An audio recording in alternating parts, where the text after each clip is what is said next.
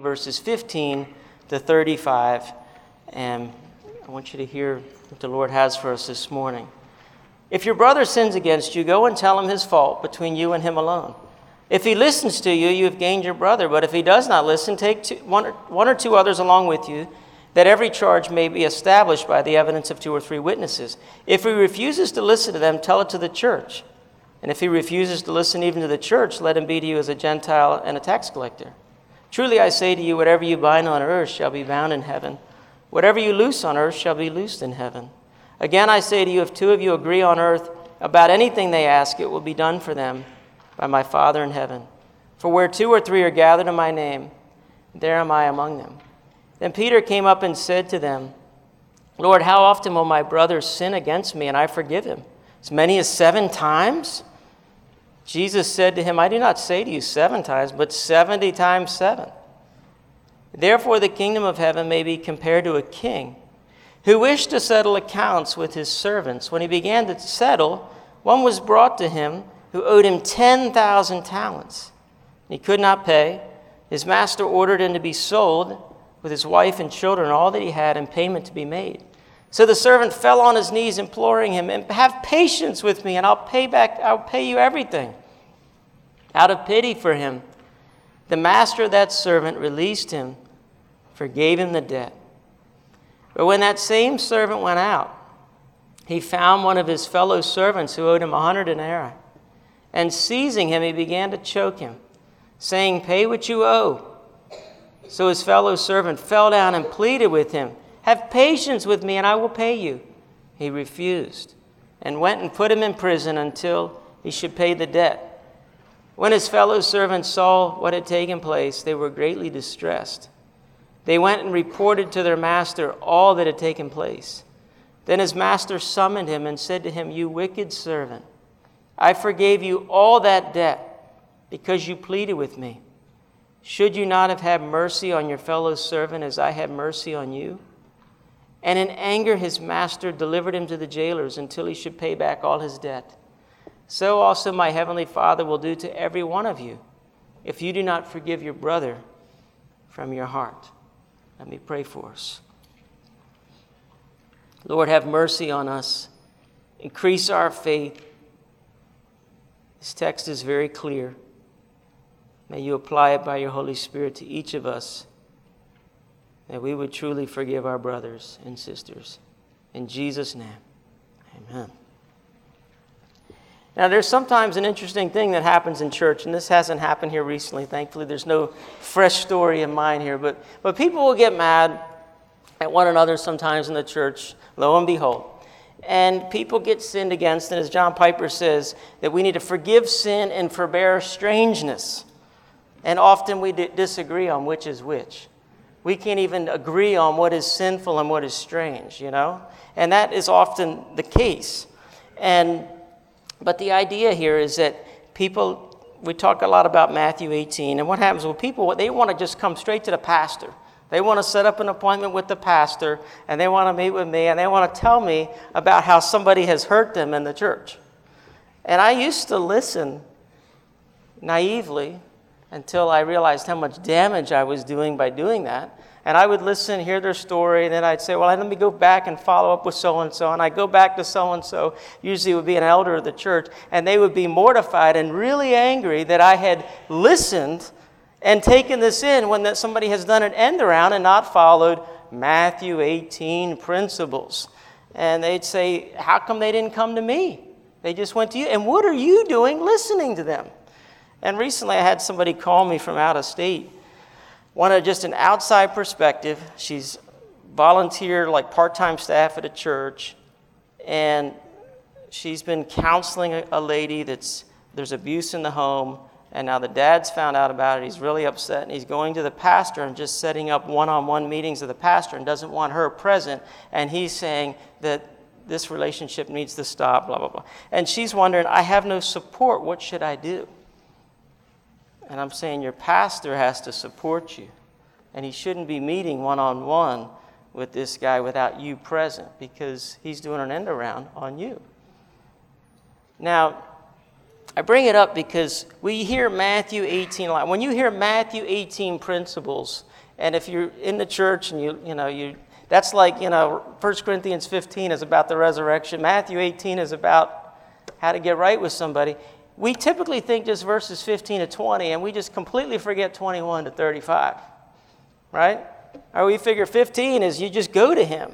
But so much of the text is actually about when, when he gets done explaining what confrontation should look like and confronting somebody about our sin, Peter thinks, well, man, I'm going to I'm gonna weigh up on the, on the, on the Pharisees and the, and, the, and the Jews of the day, the rabbis, three times in a day. That was the limit. That was acceptable. So he thought he would up it double and add one and say, well, Lord, like how often should we do this? Seven times? I mean, that sounded pretty good, didn't it? He thought he'd try that one out on Jesus.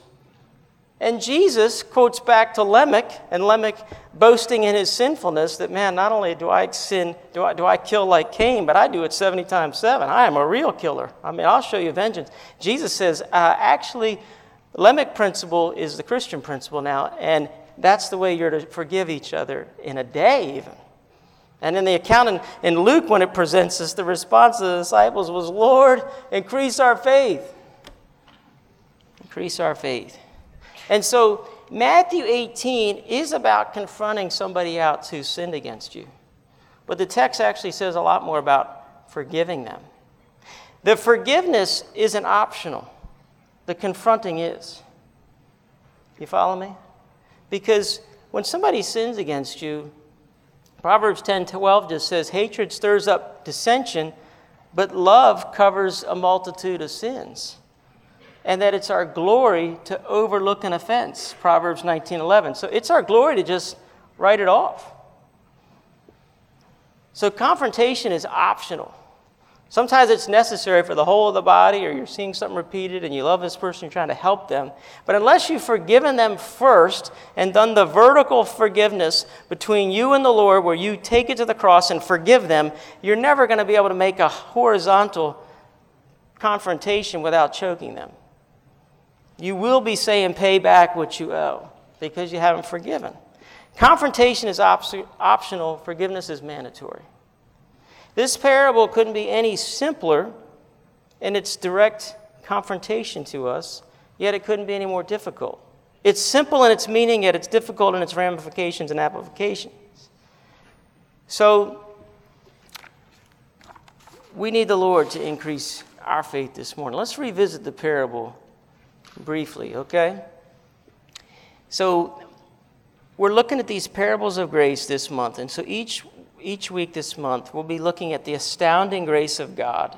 And the idea of the, the, the kingdom parables is that when you look at these kingdom parables, you want to ask yourself, well, what does this teach me about the king?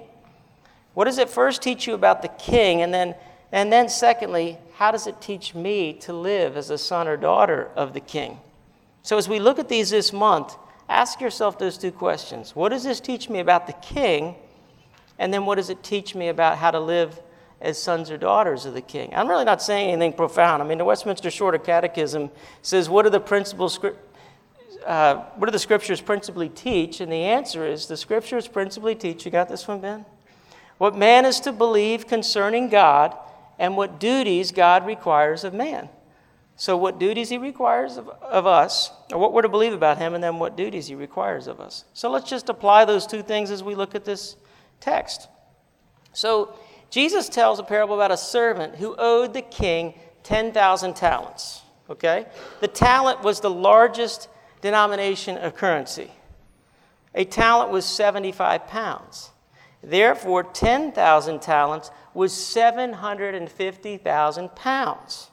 So we apply that today. I, you look up this week what is gold currently selling for 1200 over $1200 an ounce times that by 16 one pound of gold is over $19000 you do your math and if i'm doing it correctly which is a big if and you do the math this is an equivalent of $14.4 billion of this 10,000 talents. So this guy has not just a little bit of debt, okay?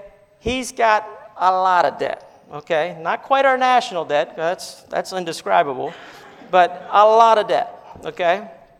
So, even in Jesus' day, the taxes for one year in the entire area of Judea, Idumea, and Samaria was 600 talents in a whole year. So, this guy has a Mount Everest of debt that he owed. Now, in the parable, the servant is brought into the master and pleads, Have patience with me, and I'll pay you back everything, even though there's no way you're going to be able to ever pay this back. A servant would make a denarii a day. That's it. And so in verse 27, we have one of the clearest gospel truths of the Bible. Look at verse 27. What are the three things that the master did or the king did? What are the three things? Out of pity for him, the master of that servant released him, forgave the debt. Pity, release, forgiven. Is that not the gospel? The king portraying our Heavenly Father shows compassion and pity. And this compassion or pity does more than just have compassion, it moves to action, this compassion. And he releases him, forgives him the debt. He could have released him to slavery, and that would have been merciful. That's what the servant begged for. I'll pay you everything, I'll do my best. But no, the king canceled the debt. That's the gospel. Now, many of you know that I don't like bees, and bees don't like me. And I had a traumatic experience when I was a kid off of Clopper Road. I was in Bennington Townhouse Subdivision when I was a kid. And our place backed up to on the other side of the road was woods. And I was back there playing as a kid. I'm probably seven years old, maybe eight, between seven and eight years old. And this kid I was with, he's like five years older than me we made a fort in the woods. We're making this fort in the woods. It's summertime. I've never been stung by a bee. I know nothing about bees. I have no idea that they might come out of the ground and somehow even chase you. I mean, that's completely foreign. And all of a sudden, I'm getting lit up by yellow jackets. And I'm, I just start, and he's getting stung too, but I'm getting the brunt of it. And we just start running, and I'm just, I'm seven years old. I'm freaking out. I'm screaming, I'm crying, and my neighbor comes running out of his house, and he's a big construction foreman guy. He's huge. And when you're seven, everybody looks, you know, really big. So he runs outside, he grabs me, throws me over his shoulder like a sack of potatoes, runs into his house, and he throws me down on his couch. And he says, Boy, what the hell's the matter with you? and he's mad at me because I don't know if I've woken him up or he just can't figure out why I'm screaming my head off. But he looks at me and his eyes become as big as saucers because he sees the bees that are still on me. And he starts trying to, you know, freak out and get these bees off of me. And the whole thing for me is just was unbelievably traumatic as a seven year old, okay? So ever since, like, I just stay away from bees. Like if there's a if there's a bee's nest in the church, I get the interns or you know Bruce, the deacons, anybody, like because I was scared to death. Well, the story is meant to be funny, but it's also to tell a point. Is that I think some people think that that's how God has forgiven them of their sin, that He's come down He's rescued them, he's picked them up, but he runs them inside and he throws them down and he begins to give them a lecture to say, What's the matter with you? Don't you know any better? And that's not how God forgives us at all. The Bible tells us that with much love, he loved us when we were dead. And that Romans 5 passage that, that Pat said, Hear the good news this morning, was we were enemies. I mean, if you're an enemy at the war, you don't lay your life down for an enemy. Are you kidding? You lay your life down for your own troop. We were enemies. We were the one hurling the grenades at him. We were the, we were the rebels. He crossed enemy lines. He left everything. He took humanity to himself. He who is rich became poor. And, he, and, it, and the Bible just says in Colossians 2 that He forgave us our debt, nailing it to the cross. Nailing it. It is our sin, but what's between it and the cross is human flesh that's getting nailed through. That's Jesus' flesh was ripped so I could be brought in. That's not harsh, throwing you down kind of love. That is such tender pity. And we say, well, it's God's job to forgive. Well, is it? Where are you in the rank between you and angels? Who's more important in God's hierarchy? You or angels? It says he stooped lower than angels. Angels are more important hierarchy. And all those angels that fell with Satan, how come you're not upset that they don't have any chance of being saved? Is God not fully just to condemn all the angels that fell with Lucifer? God is fully just to never give them a second chance. And we're fine with that, aren't we? We're all fine with that.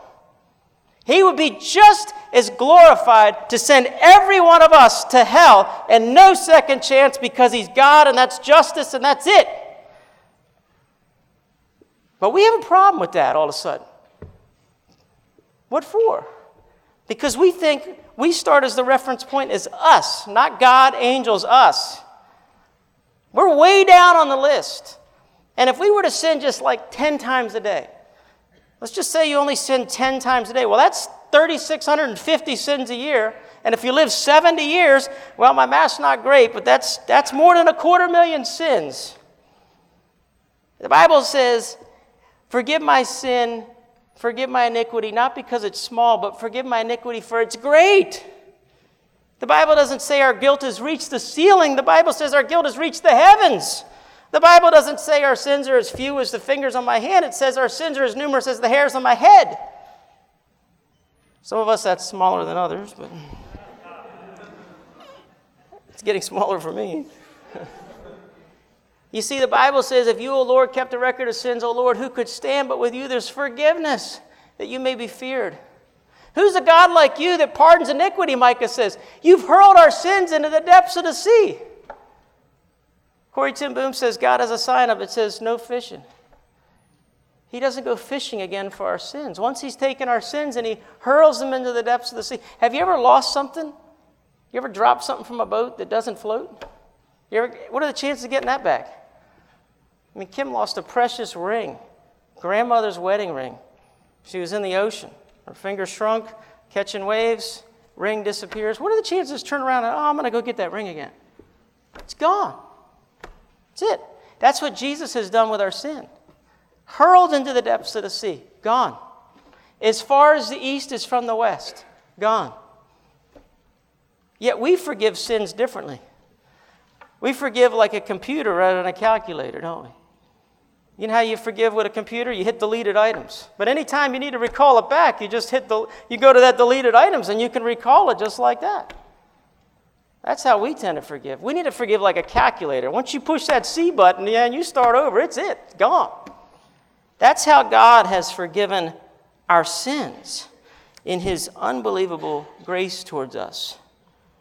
You know, we say, I believe in the forgiveness of sins, the resurrection of the body, and the life everlasting. We've been confessing that as the church for almost 2,000 years. And right before that, we say we believe in the Holy Catholic Church and the communion of saints.